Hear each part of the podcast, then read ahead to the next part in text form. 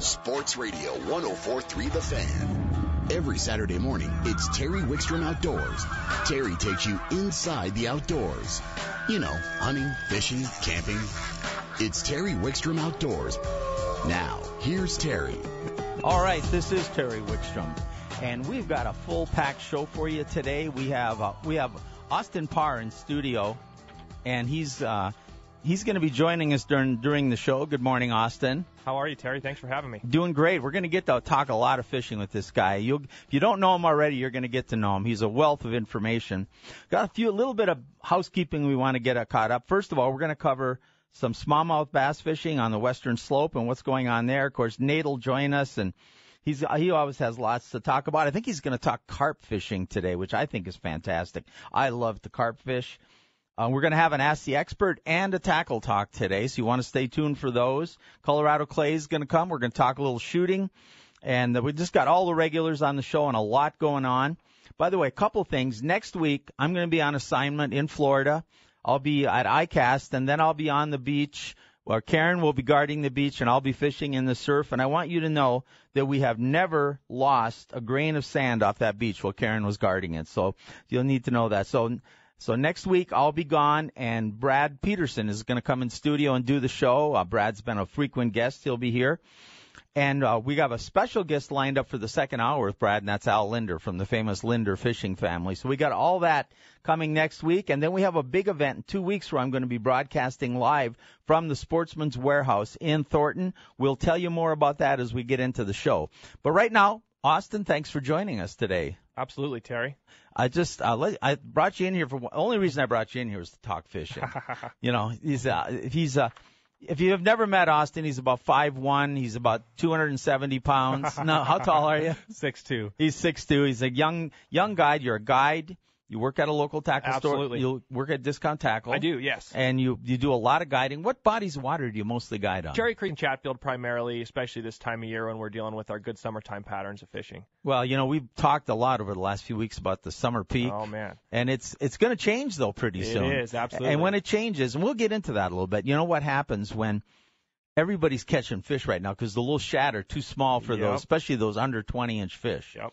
And what's going to happen is those little shad are going to get big enough to eat here pretty soon, and those fish are going to have a plethora of food. Then it becomes a little tougher. It does, and it changes. Those fish that were on structure, maybe chasing crawfish and minnows and things like that. Now they're going to, a lot of those fish will move off and suspend. Absolutely. And you know, I'm starting to see a little bit of that as well out on Cherry Creek yesterday. We saw some some big clouds of bait and we actually hooked a couple when we were fishing with some jigging Raps, but they were still really small. They're about a half inch long. So we have, you know, a couple of weeks left and then we're going to start to see a lot of those fish start moving offshore. And you know when that happens, I, I used to I used to chuckle. I'm I moved out here. I had to learn to fish reservoirs, and I moved out here in the early '80s. And it's so different than fishing natural lakes, you know, because of the water fluctuations and the differences in the bait and things. But I used to just be amused almost by the people and good tournament fishermen even that weren't used to reservoirs or shad oh, populations. Oh yeah. And Glendo was a great example. Early in the spring, we would catch the fish right back in the trees and the weeds. And we'd be casting jigs and crankbaits where you shouldn't cast a jig or a crankbait. Yes. But those big walleyes would be back there. Then as the water receded and the shad started to hatch, they'd move to the first drop off. And then you were bottom bouncing and jigging off points, maybe trolling shallow with crankbaits up there. Then it got to be about the end of June, first part of July, and people quit fishing Glendo. They said the walleyes don't bite anymore. And what would happen? Those fish were over 60, 70 feet of water chasing shad. Yeah, and we'd go Yep. through. Uh, Gary Darling and I did a television show, and Char- you probably know Charlie Black. He's a tournament fisherman, really good. Charlie Black was driving our camera boat, and Charlie was a tournament walleye fisherman who was just set on uh, jigging. That's the way he loved to fish. So he was ri- driving our camera boat and he was kind of watching what we were doing. And Gary and I, we were over about 60 feet of water in Airport Bay. We were probably 40 feet behind a board without without any uh without any length of line or weights. I Yep, mean, so yep. so those jigging rat, I mean jigging rat, Rapalas at the time were probably getting down. We had Rapalas and uh, Frenzies from Berkley, and they were Uh-huh. probably getting down about five, six feet at the most, because we could barely see the clouds of the bait on our electronics because they were so shallow we could barely see them. So we knew they were really shallow. And once we got set up and started going, we were virtually harvesting fish. I mean, we had to virtually take the lures off the rods so that we could turn to the camera and talk. Because so it looked like we were fishing because we'd have a fish on. We never got to do a tackle talk or tell people what we were doing. That end of that filming segment, Charlie went and bought all the trolling equipment, line counters and planer boards and all those type of things. So people really sometimes have a tough time. It's not the fish aren't there, right? The fish are absolutely still there, and you know, there's just a lot of targets in the lake, and and and you know, this time of year, although you really wind up having the details, they they do matter. The details matter even more when you're dealing with that late summer pattern. You're having to really dial in on the proper depth with the proper size of crankbait and color, and the fish can wind up getting a little bit picky. But once you get that dialed in, as you mentioned, it can be absolutely ridiculous good fishing. Oh, it's going to be good fishing throughout the summer, Yep. but it's going to be different fishing. It's just different. I'll bet you see people both on guide trips and in your shop that come in and they say, I'm, I was catching walleyes, and all of a sudden they're gone. They just they left, yeah, and and they they didn't you know they didn't go anywhere. They can't get out of the lake. No, they're still there, but you're competing with bait. The other thing I like is if you have a big shad die off somewhere, I like the fact that the fish go crazy. And every fisherman thinks he's ready for the pro tour. Uh, they come yeah. in, you know, because those fish are hungry. So when you have to compete with that bait, you have to really pay attention. So tell us what you're seeing at Cherry Creek and Chatfield right now, and how you think it's going to progress. So right now at Cherry Creek, there's still a lot of fish that are up on the humps. Yesterday, after the the rainstorm, the the previous night, they had pushed down a little bit and were a little bit deeper. But the majority of the fish that we were catching were still up on top of something. So on top of a ridge line, on top of a hump, and we were out, out in a little bit deeper water yesterday. But we were seeing a lot of clouds of bait. So we're going to start to see that bait grow up a little bit, and move out a little bit more, and those fish will start to push off of those humps over the next several weeks. Now, I haven't been seeing as much bait out on Chatfield as of late, actually, and the bite has been just absolutely fantastic out there. The fish haven't been gigantic, but we're catching a ton of numbers of fish on anything from just your standard live bait applications. Crawlers have been absolutely great out there, but also blade baits, jigging Raps have both been been really really solid, and even doing a little bit of casting some crankbaits up shallow. We wound up having some good success the other day. Well, and we're going to talk later on more about blade baits. That's Yep. a so, that was something that was really big. I think way back in the 60s and 70s Yep. when the Heddon Sonic came out, and then they kind of went out of favor. And then about 25 or 30 years ago, uh, two or three companies came out with blade baits. The Cicada, I think, was a big one then. Yep, the and and they've kind of gone in and out, and and all of a sudden they're catching on. And I think they're catching on again because of what you said about the jigging Raps, and everybody's got now what they call a glider bait or Exactly. something like that. And we'll talk, we can talk about some of those. We're going to do a tackle talk on those later in the show. I still love to go with just a lead head jig and fish. It's my favorite way to fish. If I could only fish one way, so you're still catching them on jigs right now? We are, yes. So, you know, those fish are still up relatively shallow, particularly out at Cherry Creek, but Chatfield as well, you know, 10 feet of water, 12 feet of water, 15 feet of water. But the, the biggest key, as usual in the summertime, is you have to wind up finding them on top of something. So if you're off of the off of the bottom and out out in the main basin, likely you're not going to be finding a lot of walleyes. But if you can find those fish all the way up on top or along the edge of a break, jigs and, and crawlers, plastics are fantastic. You know, some curly tail grubs from Berkley are, are great. But I love also, the gulp minnow. Oh yeah, gulp minnows are, are fantastic. Paddle tails also can do really really well, and I think that's a really overlooked pattern this time of year. And a lot of people are, are fishing straight tail minnows, and although that can fish really really well, a paddle tail can also be really productive. You get that extra action, that little product. I'm going to tell Absolutely. you, I'm going to I'm going to confess to something I did to somebody here several years ago out on Chatfield, and I don't know if I've ever told this story on the air, but there was this one guy that always wanted me to take take him fishing, and he was he had a little bit of an ego, and I kind of thought, yeah, I don't know. So I took him out one day. I had the front of my boat right on the edge of the roadbed. So I was in about, I don't know, 10 feet of water Yep. right there, maybe, you know, give or take five Yep. feet. He was on the back end of the boat. He was probably in 20 some feet of water, right? And so I'm popping these walleyes on a jig Yeah. and he's got the same setup and he's not catching them and he's not catching them. And so finally I said, I don't know what's going on here. Let's switch rods. I give him my Yeah. rod, you know, and I'm still catching. I never told him, and I'm not going to say his name because I get in trouble to this day what I did to him. Well, but it can be that precise. It can, and you know, I was just going to mention that's right where you're talking about where details matter. You know, if you don't have the proper boat positioning, it you know it doesn't matter at all. And I always talk to my clients about how my electronics, being my big Lowrance units and and my MotorGuide unit up front, they are the biggest reason that you're catching these fish because you have to find them first and then you have to stay on them. And you can throw a plethora of different products and different lures and jigs and blade baits and all that kind of stuff at them. But if you're not on the fish in the first place, you're not going to wind up catching them. When you're fishing structure like this, especially walleyes, electronics are so important. Oh yes. And you know, back in the old days, we didn't have this good electronics, yeah. but we triangulated a lot. But it was still important. We had Yep. the trolling motors weren't anything like they are now, the No. electrics.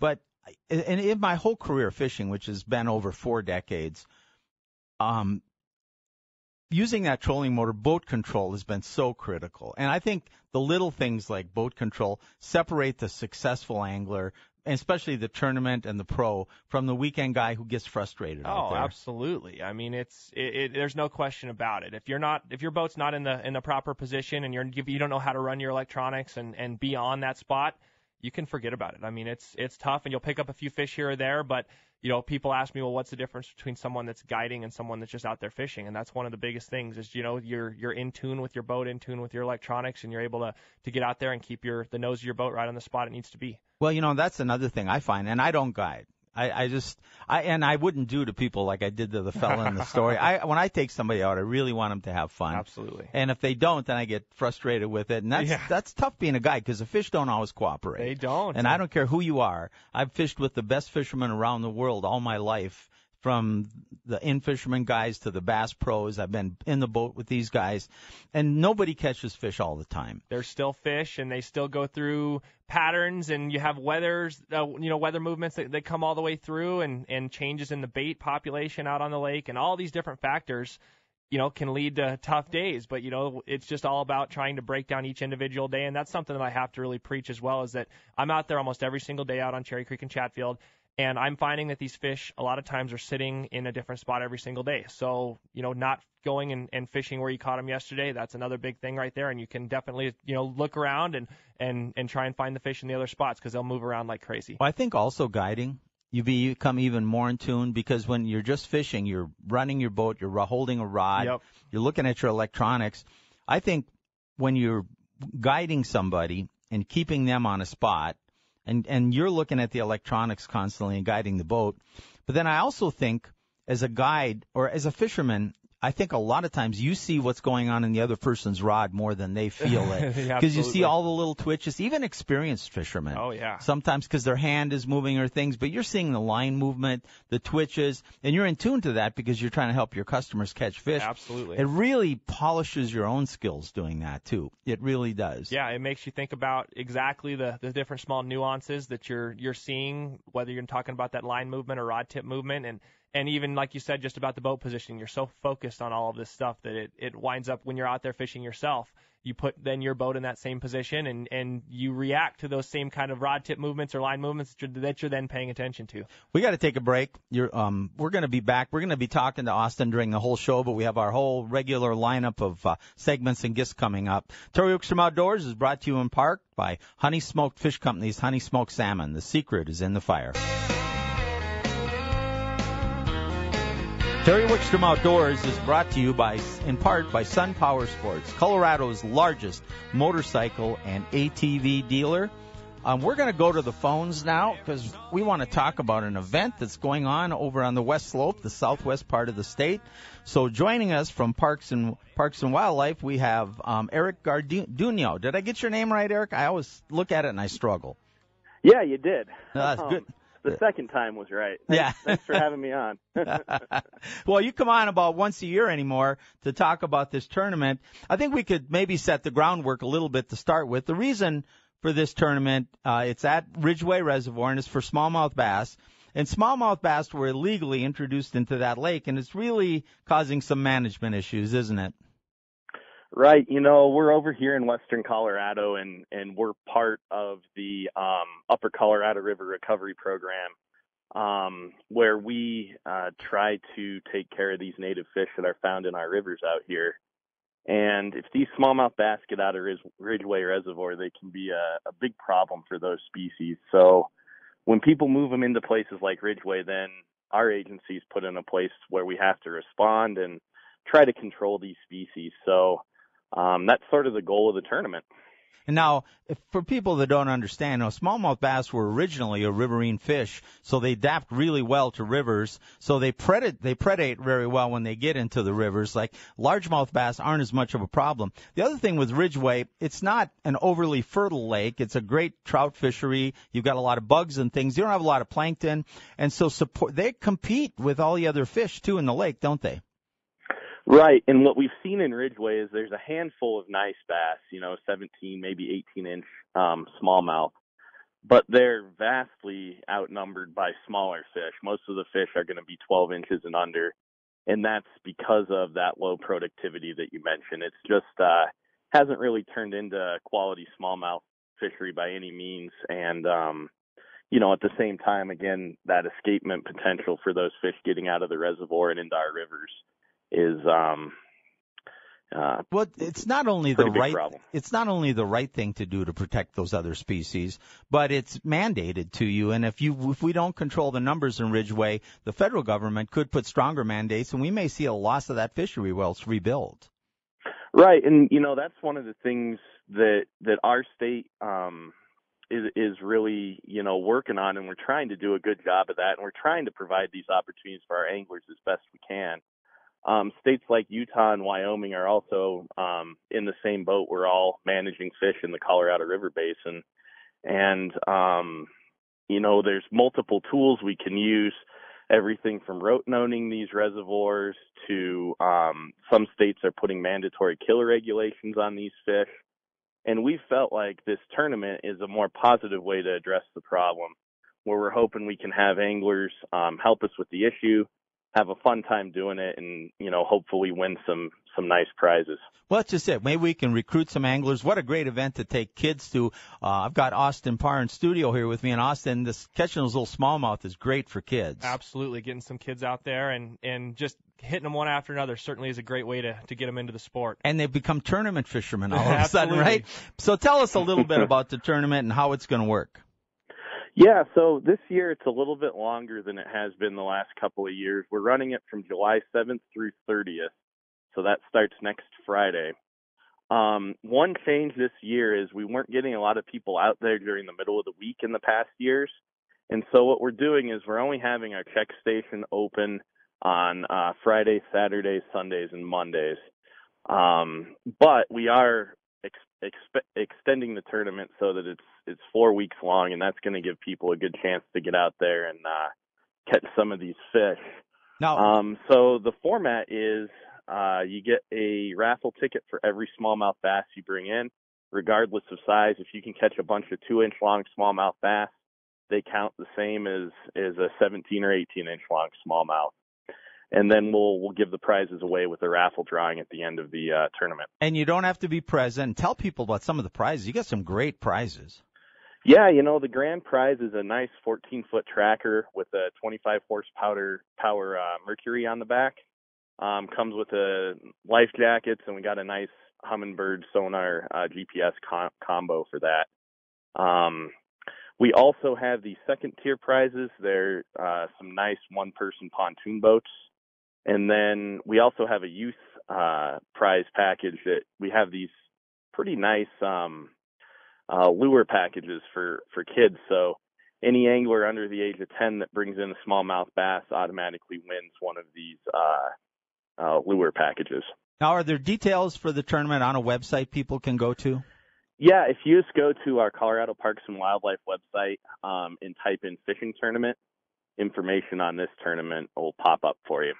All right. Now, one thing I was talking on this about Austin, and you and I talked it uh, during the week. The same thing is you got to keep these because they're going to be killed. The idea is to get them out of the lake. And we've preached so much catch and release in the United States, almost to the detriment of some fisheries.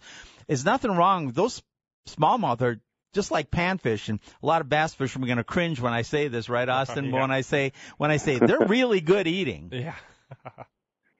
Yeah, I mean, I I really think if you did a blind taste test between something like a crappie and a little smallmouth bass, most people wouldn't be able to tell the difference. Yes. And you bring up a good point. You know, as a fish manager, we're we're always trying to set our regulations in such a way that it's going to benefit the fishery. And there's a lot of situations where we do need some harvest out there. um, there's a lot of stunted uh, sport fish populations out there where, you know, if people would harvest some fish, it could actually be pretty beneficial. And so I think looking to our regulations can can sort of guide anglers so they can have more of a selective harvest uh, mentality. Well, I think you're absolutely right. Before I let you go, I have one more question for you. By the way, coming up, folks, you want to stay tuned because the next segment after the bottom of the hour is going to be Kirsten, who manages the park out of Ridgway, and she'll talk about the camping facilities, and we'll get a little more about what's going on with some of the fishing and some of the other activities you can do if you go over there while you're participating in this tournament. But Eric, one thing I want you, I know you've got some favorite fishing spots that you want to tell people about, so we can, if they're out there, we don't want them to just fish, fish Ridgway. You, what's one of your favorite spots if somebody's coming out? Yeah, you know, a really great spot if folks are out here for this tournament. Um, it's worth checking out just not even necessarily from a fishing perspective, but um, is is the area in around Silverjack Reservoir, and it's a quick, beautiful drive um, over Owl Creek Pass from Ridgway to get to Silverjack Reservoir. Um, it's a really beautiful part of the San Juan Mountains over there, and um, there's some good fishing for rainbows in the reservoir, and then there's three tributaries, the three forks of the Cimarron that come into uh, the reservoir, and there's some great creek fishing in there for rainbows, cutthroats, and brook trout. So um, that's kind of a cool little spot to check out if people are over in this part of the state. All right, Eric, thank you so much for joining us, and tell people again the dates and where they find the tournament. Um, yeah, July 7th through 30th and um, get on Colorado Parks and Wildlife website and type in fishing tournament, and all of the information, including all of the rules, um, is uh, on the site. All right. Thank you so much. Great. Thank you. You bet. That's Eric from uh, Colorado Parks and Wildlife. I want to go right back to the phones. One of our regular friends from Adventure Camping Campers is joining us, uh, Ray Reeves. Good morning, Ray. Hi, Terry. How are you doing today? I'm doing good, and I just had a great thought. You know, this all this stuff going on over at Ridgway, and you can get off the road a little bit even there, and it's a beautiful country. I know you've got some of those high wheelbase campers that people can get off and really go camping with on sale. They ought to come buy one and just head over to this tournament. That that's right. And you know, Ridgway is one of my favorite state parks. I love the state parks in general, but Ridgway is one of my personal favorites. And you're right, it's a gorgeous part of the state. We carry the Real-Lite brand. Um, they come out of the factory with lift kits on them, so the camper box itself does have much more clearance than a typical camper. And we mount them with 28-inch off-road tires. So yeah, you can get back to where the the fish are. Now, do those come? I know you've got some light campers you can tow with smaller vehicles. Can you get those high wheelbase and the light, or is that a different model? No, these are all uh, below 3,500 pounds. So even a guy with, say, a Jeep Wrangler, uh, you know, not a overly heavy-duty towing ca- capacity, can tow one of these real easily.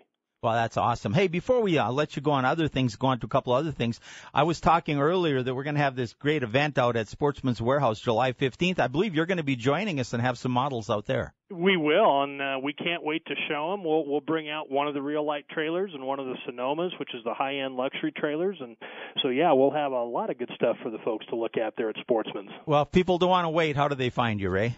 Uh, we are uh, at adventurecamper.com for a website. If you want to come by and see us, we're at 14051 East Davies. That's near Arapahoe Road and Jordan Road. All right. Well, I'm not going to be here next week, but Brad Peterson will, so you'll get to talk to him, and then I'll see you out of Sportsman's Warehouse in a couple weeks. Can't wait, Terry. Thank uh, you. Thanks, Ray. Enjoy your weekend. You bet. Terry Wickstrom Outdoors is brought to you in part by Sportsman's Warehouse, America's premier outfitter.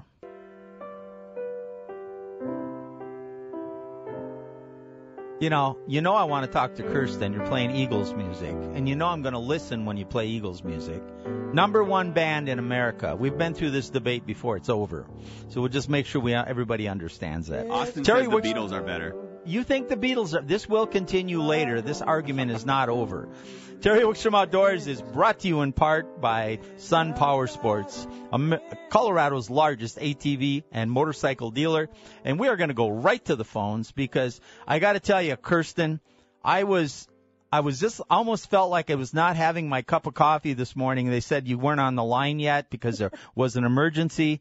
And the energy you bring from the way you are so enthusiastic about Ridgway Reservoir, I almost almost had a letdown because of it. Well, I appreciate that. Uh, yeah, they caught me just in time. I'm uh, guarding the shoreline, but everything's calm now. So. All right. You know, we're going on a trip and and we're going to South Florida and Karen guards the beach while I fish and we've never lost a grain of sand off that beach. Oh wow. So I mean, That's so amazing. isn't that something? Hey, we just talked to Eric. You guys have the big tournament, the bass tournament going out there for the smallmouth, and a lot of people are probably thinking, boy, I could go out there and catch some of those smallmouth and get my in the drawing to win the boat or one of the pontoons, or, or just have a lot of fun and take the kids can get some fishing packs and kids prizes and things. So it just sounds like a great time. But let's tell them a little more about the park. Tell them where it's located and kind of describe the park. Sure. Um, we are in Southwest Colorado. We're about two hours south of Grand Junction, um, down Highway 550 from Montrose. We're about 30 miles from Montrose, approximately. Uh, we're within very close proximity to Telluride and Ouray and Silverton, less than an hour to each of those um, communities, mountain communities. And uh, so we're kind of very well located to get to a lot of area attractions in the Southwest um, that are available this time of year. Oh, and you do have so many. I mean, just the beauty of the area alone is so fantastic. Or they don't call Ouray the Switzerland of the Rockies for nothing. It's just incredible there. And then you've got access. I believe there's a lot of motorized trails close by. Yes, there are actually right out of Ouray. It's one of the most um, highly regarded four by four road areas, and it connects to a lot of other communities. You can get from Ouray to Lake City, Ouray to Silverton, Ouray to Telluride, all on neat four wheel drive trails that are um, maintained by the um, folks that uh, you know work locally, Forest Service and BLM. Come on, thanks. Um, and so uh, it is a great four by four area, and then also there's a lot of great hiking trails around Ouray and Silverton and lots of things like that. Well, let's talk about the camping and then get to the fishing because the smallmouth aren't the only fishing there. And by the way, I have Austin Parr in studio with me. Austin, it's a lake we neither one of us fish enough. No, but certainly I've heard great rumors about how fantastic of a fishery it is with the big browns and kokanee and all that kind of good stuff. Well, we'll get more of that in a little bit. But people want to come out and fish this bass tournament. It goes through most of July. Uh, how are you set up, or do you need reservations? Is there camping space available? What's your status? So over the last two to three years, um, we really have kind of been discovered. So I do recommend reservations, particularly the weekends. Um, the last I heard, for instance, we were booked on weekends uh, until the third week of July. Right now, we do have more weekday availability. So if people are flexible on their schedule, uh, our campsites actually kind of have a uh, diversity. We have walk-in tent sites where you park your car in one area, and we have carts, and you can take all your belongings in a cart and um, go up into a site that is away from the roadway. And we have 25 of those, and then we have electric sites um, with shared water and a, and a dump station for your sewer. And then we have full hookup sites at Pa-Co-Chu-Puk, and those are really popular. Um, and then finally, we have yurts, uh, and those are like round cabins. And so we kind of run the full gamut of camping opportunities. So no, it's it's and it's so beautiful there. It's just fantastic. Now let's talk a little bit about the fishing. We talked with Eric quite a bit about the smallmouth, and the smallmouth there are just prolific, aren't they? Yes, they did, and he probably gave you a good idea. The population has been here for many, many years, but it kind of hit a uh, point at which it really accelerated. And because of some of the endangered fish issues, uh, we wanted to take some opportunities to just keep that in check a little bit, and that's what the uh, tournament is for. It's an incentive harvest to have anglers help us manage the fishery. We are not going to ever eliminate smallmouth from the lake for those that love it. Um, but it's just something to kind of mitigate some of those um, issues that come with it. And it, it diversifies the fishery. We have a trout fishery, as you guys mentioned. Um, our big trout are the browns. Uh, those are most often caught in the early spring, and we have some uh, die-hard folks that come in in April, um, and some even in March, and that's where some of our biggest browns are brought in. But we still have them brought in throughout the summer. Um, our lake record was brought in during the regular summer season, and so. It's and how how big was that fish? Tell people how uh, how big 24 that. 24 pounds. It was 24 pounds, and it was 33 inches long. That really so. is a giant. No, that's a yeah. big brown. And Eric tells me that there's a number of those giants in there. Him and I have talked offline, and he said that the next state record should come out of Ridgway. yeah, I I think they are in here. Um, whenever they do the aquatic folks do their checking, they find them, and and we know because we every once in a while um, will see them actually. But uh, it's I think it's a good challenge for an angler who's experienced to figure out at what depth and what thing they might bite on, particularly as the summer heats up. But there's also some splake in there, and Eric probably mentioned those. Some of those are getting of of pretty good size as well, um, and those were intended to kind of also be a little bit of a larger fishery. And then, as you mentioned, we do have kokanee, and sometimes folks will hook those during the high season, but they also uh, we do have a kokanee run, and so it kind of varies year to year as to you know the population of that, but consistently people can come and snag if they want to snag um, once they start running, or as they school up to run, we'll have folks that go out and catch them, you know, on spinner rods. So um, that's an option um, as well. And you also, I, I believe, they're pretty heavily stocked with catchable rainbows too. Yes, absolutely. And rainbows, uh, folks have been doing really well for rainbows, particularly on worms. And uh, we also stock our two ponds, which are um, ponds at our northern part of our park. And what makes those kind of a neat opportunity is they're great for kids or folks that might have accessibility um, concerns because there's a paved walkway to a, a portion of them that they can get to very easily. And then for kids, we stock it for our Huck Finn fishing derbies. So there's always a pretty good um, population in there as well as they diversify the size in there quite a bit. Now, the last thing, I want to just take a minute or two, and that's the tailwater there, too, on the river. That's an exceptional fishery. It is. Uh, the tailwaters is actually one of the things that we're very um, highly known for. It is one of the tailwaters that, or fishing areas that folks can get to 12 months out of the year. So we actually have a pretty decent use on that river throughout the year. But it is um, specially constructed. It, a lot of work was done to put in some habitat for fish so that they have places that they can kind of hide in and, and the fishermen can see if they can uh, lure them out with flies or artificial lures. Um, so it is uh, really good. And when we have done population uh, checking in there, it is very good. Um, there's a lot of big fish and medium and a lot of diversity to that. So. All right. We're going to have to let you go, Kirsten, but if people want more information on the reservoir or the tournament, where do they go? Uh, the website is great. We try and keep all that updated for conditions and facilities. And then also they're welcome to give us a call at the park at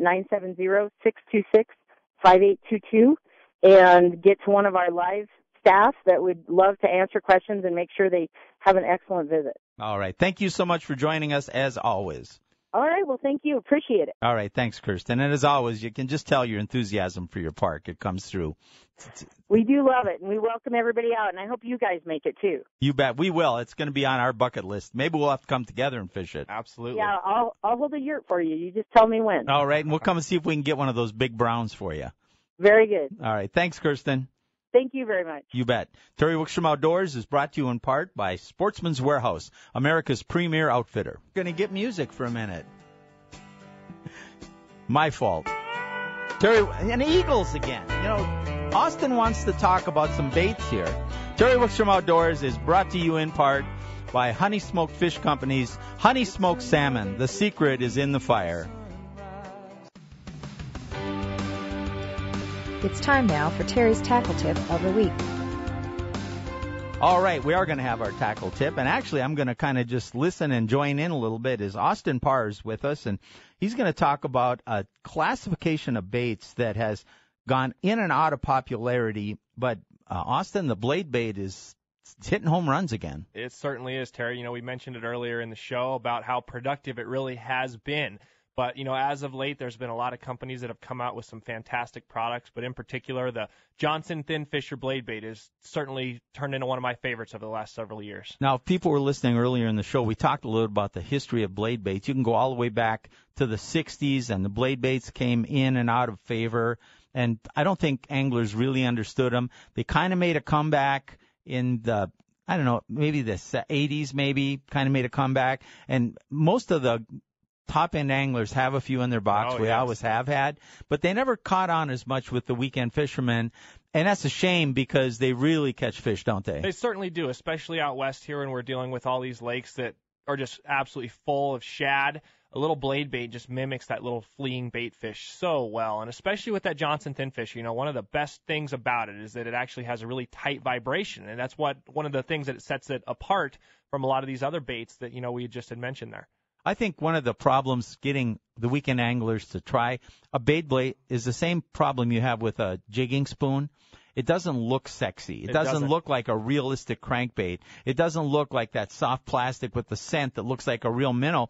And I think psychologically, fishermen have trouble with that. Absolutely. You know, you, you have different lures that are certainly fishermen catchers when they're sitting on the shelves of a store, but this particular bait, although it might not quite look as nice as some of the other ones, they certainly do catch fish. And it's a reaction bait, wouldn't you say that? You- You're catching fish. You're not trying to feed it to them. You're getting a reaction. Certainly, you know, I mean, and depending upon how you work it, if you're if you're working it a little bit slower along the bottom, which I like to do quite a bit, you can, you know, p- potentially feed a fish a little bit more. But the thing that I always find is when that bait bite gets difficult, you strap on one of these blade baits right here and and get a fish to react to it, and wind up putting a lot of extra fish on the boat or in hand on the shoreline, and and it definitely a lot of times can can definitely help save a day. Why don't you tell people a couple of the situations you would go to a bait blade and how you would fish it? Absolutely. So during the, the main summertime pattern here, a lot of people think that, you know, the bait is, is certainly the way you want to wind up going. And, and bait can catch a lot of fish, leeches, night crawlers, all that kind of stuff has been a standby for anglers, especially walleye fishing for years. But as you wind up moving into this summertime pattern, these fish are still sitting up on top of these humps. They're still in the same locations you'd think about catching them on bait. However, casting a blade bait out, letting it hit the bottom, and then what I like to do is, is give it a little bit of a yo-yo pattern back. So we'll actually pull it up and then reel down our slack, and then pull it up and reel down our slack, keeping our rod tip up high. But that particular bait will work its way along the bottom and a lot of times catch those fish, particularly in the middle of the day when those fish on bait quit biting. But you can add fish all throughout the day on these baits. Well, the idea of a reaction type bait is that you don't want to give them time to think about it. Exactly. You know, like when you're ice fishing, you can get some reaction with spoons and things, or when you're or when you're fishing below a bobber, or when you're fishing with a piece of bait, you, they have a lot of time to look that over and make Absolutely. a decision. With a blade bait, they've got to just uh it goes by and they've got instincts come over and they've either got to react or not. And almost you'll get sometimes when the fishing is toughest people think you need to slow down and get finesse. And that can be true but more often than not a reaction will get more fish. It certainly will, and especially as we wind up moving through the, the late summertime pattern and into the fall where we're dealing with a lot of shad that'll start to die off, having a good reactionary pattern to not only trigger a fish but also mimic a fleeing and dying bait fish will turn into be a fantastic and successful uh, method to wind up catching some good fish. are there particular sizes and colors you seem to be effective or do you use a variety You know, I do use a variety, but a thin fisher is offered in a small 3 16th ounce size, a quarter ounce size, and then the half ounce size. So many times I'm finding myself fishing with that quarter ounce size and then utilizing it um, as far as colors are concerned, depending upon the forage in the lake. So say I'm fishing a Cherry Creek or a Chatfield, I like to get with some of the silver patterns. They have a, a pure chrome as well as a black back with a chrome body. But then say I'm going out to Aurora, it's a perch-based fishery, and there's not, you know, a shad in there like you're dealing with in a lot of these other metro fisheries. So we'll slide over and and and use their perch pattern, and a lot of times having that little bit of that gold flash in there, even in the early season in some of these other lakes like Chatfield, where the shad may have not bloomed, the perch can wind up uh, catching a lot of fish as well. Now, a lot of people think of a blade bait along with spoons as a specifically a cold water bait. Yes. But you're telling me you fish it year round. I can catch a fish on a blade bait 365 days a year on the ice in the early season down at Pueblo, all the way up through the fall at Chatfield and Cherry Creek. Now, multiple species. Absolutely. I have caught almost every species that you could imagine on a blade bait. So, I mean, anything from, you know, lake trout. A lot of people overlook that bait for a, a Mackinaw, but getting up into that bigger half ounce size, particularly when they're up a little bit shallower in the early and late part of the season, blades catch a lot of fish. But then I also find that smallmouth and largemouth absolutely love them. You know, a lot of largemouth anglers know that that lipless crankbait early in the season can be an absolutely fantastic choice. But this blade bait, I kind of designate it as a little bit more of a finesse lipless crankbait. It doesn't have that big heavy rattle in it. You're not just burning it along the shorelines. Working that little bit of that vibration along the shores for those largemouth can can be a fantastic way to go in the early season. Now, are they expensive? They're absolutely not. So three and a half dollars is what you're dealing with on these guys, and you know it almost at that price makes them disposable, which is nice because you can wind up using them in and around cover, rock faces, all kinds of different stuff. And I've I've caught fish in all different structure points, and they're part of the reason because I'm not afraid to throw it in there like a really expensive lure. That isn't that one thing you always see with, uh, especially with novice anglers beginning. They they don't want to throw the lure where the fish is because Yep. there's snags there, you know. Exactly. And you got to be. You can, and that's why I love fishing soft plastics. But the blade bait, it's surprising, even something with treble hooks on it, what you can work it through once you learn how to use the cadence and things. Do you think blade baits are starting to resurge again because we've seen this? Uh, jigging Rap, the new type, Yep. uh, mi- the glide type baits that everybody's coming out with. You know, for a long time on the pro circuits, that was one of the big secrets. Oh, yeah. They were everybody said, "Oh, those are winter lures," Yep. but guys were going off humps. And the blade bait fits almost right in that same category. Certainly, you know, I think a lot of the popularity is is coming to the point where a lot of weekend anglers have have gotten sick of not catching fish in the middle of the day, especially this time of year. You know, we're going to start to see this bait bite die down, and even out guiding yesterday, I found that that early bait bite was okay, but then after it, it died down a little bit, we break out the blade baits, work that cadence with that yo-yo retrieve back over some of these humps, and you wind up adding a lot of fish to the boat. One last question: When would you use a blade bait instead of like a jigging Rap or a gl- glide bait? So anytime I'm dealing with a really shallow flat, I like to use a blade. So I'll cast it up even as shallow as, as four or five feet of water, and that winds up working fantastic. And a lot of times with those those glide baits, you're going to cast them out there, and even on a big pole, you can have that bait not remain in as close to bottom contact as that jigging Rap. And And- now, well, go on. Uh, I think what you're saying too is that you don't like jigging spoons. You can do with that with, but you think more of it as a as a vertical presentation. Exactly. You can cover a little more horizontal water with these and get a better presentation. Absolutely. You know, you can just work it right along the bottom and and and you know, like I said, that yo-yo retrieve is is critical with that, but it, it allows me to cover a lot of water and certainly jigging Raps I can cover water casting them as well, but this particular lure right here, a Johnson thin fisher, I find works really, really well when those fish are keyed in on those shad, which they are a lot of times in these lakes, and they're just not quite going on the plastics or the bait. All right. That's our tackle tip for today. Terry Wickstrom Outdoors is brought to you in part by Honey Smoked Fish Company's Honey Smoked Salmon. I'll tell you what, folks, if you haven't tasted this stuff, it is incredible. The secret is in the fire.